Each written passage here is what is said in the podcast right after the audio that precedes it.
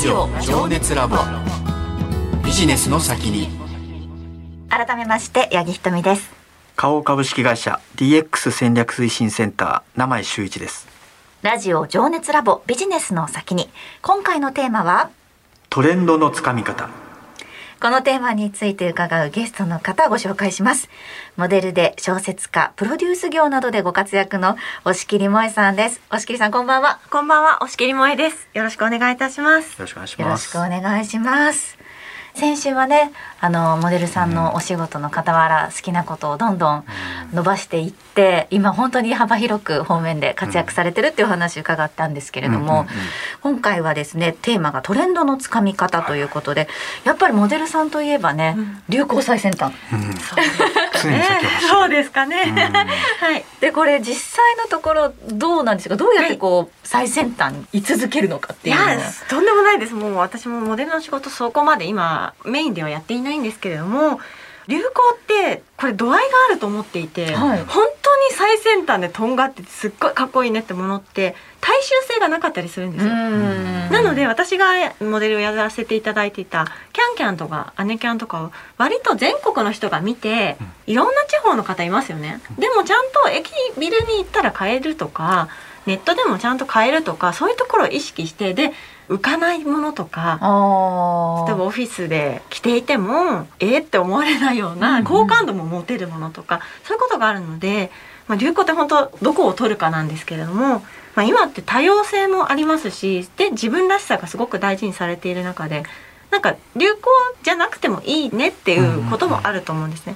でもその中でやっぱちょっと知っておくとやっぱり自分も楽しいし、うん。あとあの発信しやすいと思うので、うん、私も勉強してるんですけど、うんそうですね。うんその勉強の際の情報収集の仕方っていうのはどういうふうなやり方をされてますか？私はいろんなところからですね、まあ、結構自分の足で掴むことが多いですよ例えばお洋服屋さん行って自分の好きな服屋さんに行くとか自分の好きな SNS を見たりとか夕方のニュースとか新聞とかから、あの情報をあいただくこともあります。なるほどなるほど。そうするとあのちょっと世代をが違う方ともお話があったりしますし、広い意味でのトレンドが知れたりするので、うんうん。そうですね。ピンポイントでいくかちょっと広く掴んでいくかっていうことで結構そうですね、うん。今あのやっぱり SNS って自分がフォローしてる人からしか話題が来なかったりとか、はい。結構限られて情報収集しちゃうことが多いと思うんですけど、はい。萌さんみたいにやっぱり幅広い方が見てるものもまあ掴みながら世の中大体どういう流れなのか、はい。その中で自分が好きなものはこっちだっていうのを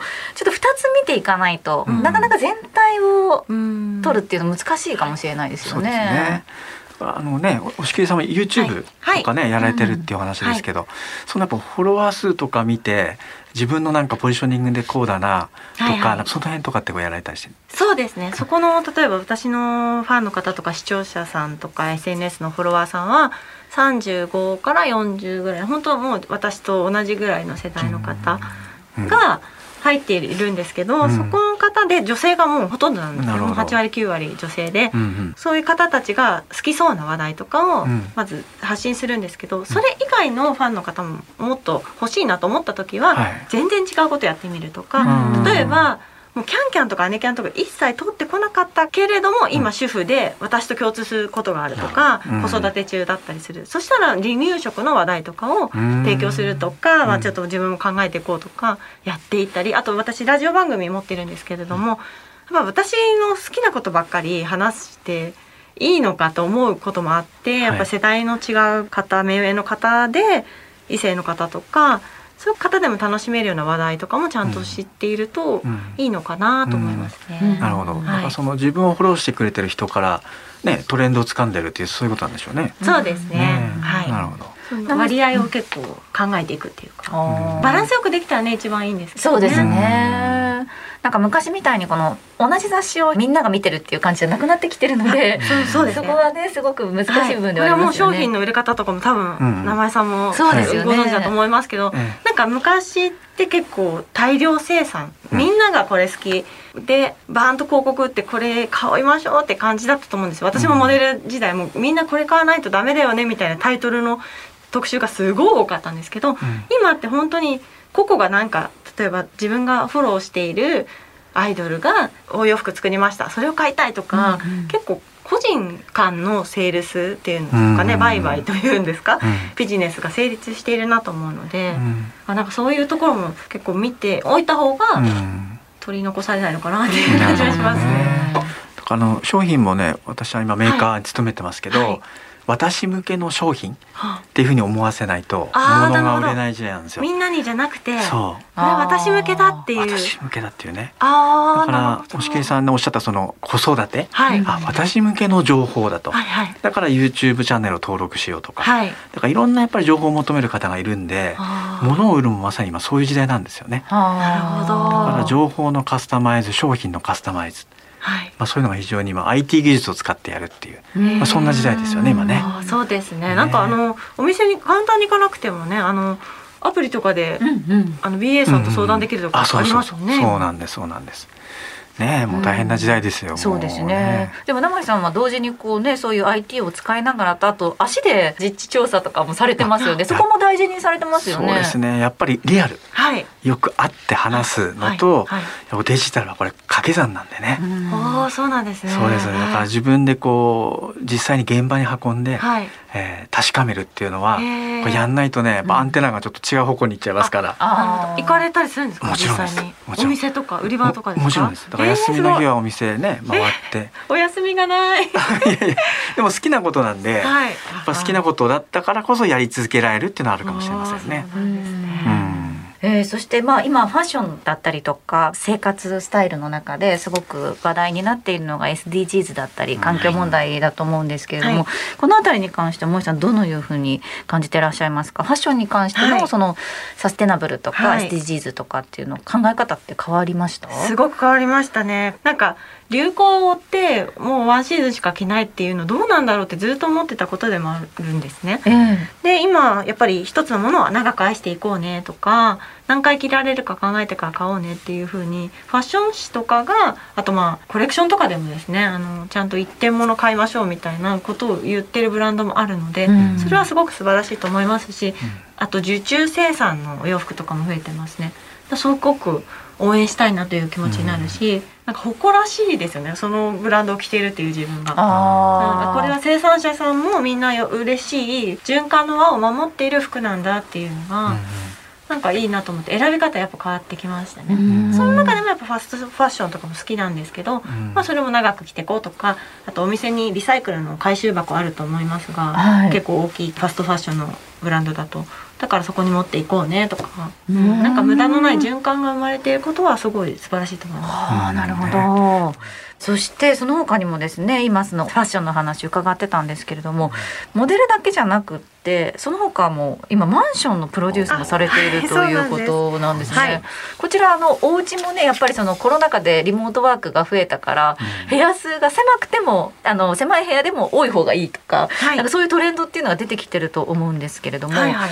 直近のマンション事情いかがですか？でもねこれは私があのコラボレーションさせていただいている会社さんの方針があの単身者向けなんですね。うんなので部屋数はそんなにもともとないんですけれども相変わらずというか今すごくあのマンション人気高まってますけど、うんそれは実感しますね。うんあの本当発表前に売れてしまうという。へはい。これまで8棟のマンションプロデュースされたという。9棟になりました。この前9棟9あになりましはいそうですか。10年ぐらいやっていてそれまで着物とかウェディングドレスとかファッションのものをプロデュースすることが多くてたまたまお話しいただいて携わらせていただくようになったらうんうん。続いたという感じで。なるほどね全然違うと思うんですけどやっぱ共通してる部分もあるあんですね。もちろん。やっぱりそのトレンドですね。トレンドもありますし、うん。まあ、私が欲しいものとかあと普遍的なもの好みというかここはやっぱこうあってほしいみたいなマンションデザインとして、うんうん、清潔感明るさっていうのを絶対大事にしたりとか、うん、でやっぱ私も10年やっていると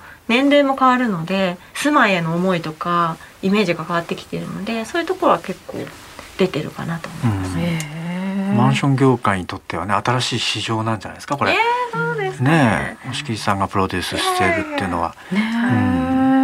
一部屋3000万円の部屋が300部屋全て完売ということで、まあ、ざっと90億円ほどの売り上げすごいですね。すごいですね。すごい売り上げはあんまり感じしてないんですけれども、まあ私はプロデュースだけさせていただく、ね、外観デザインから壁紙とかあのドアノブどうするとか、もう全部細かいこと全部決めていくって感じです。うん、あそのねモデル業からマンションのプロデュースか、はいそのモデル業の時にそのマーケティングっていうかいろんなこと多分学んでたと思うんですよね。そうですもういや全然ですよ。もうちょっとほんのちょっとですねうんだからこそそういうそのドアノブはいのデザインとか、はいそういうのが受け入れられて、はあ自分のポジショニングっていうのができてるんでしょうねこれねでき。てるんですかね。どうでしょうかね。ずっとらしさっていうのをねご自身で追求されてきて、はいそう自分のポジションっていうのを確立されてるからこそそれがいろんなところに応用できるっていうことですもんね。いや素晴らしいと思います全然全然ありがとうございます。今度は YouTube にさらにもっと詳しくマーケティングというか、ね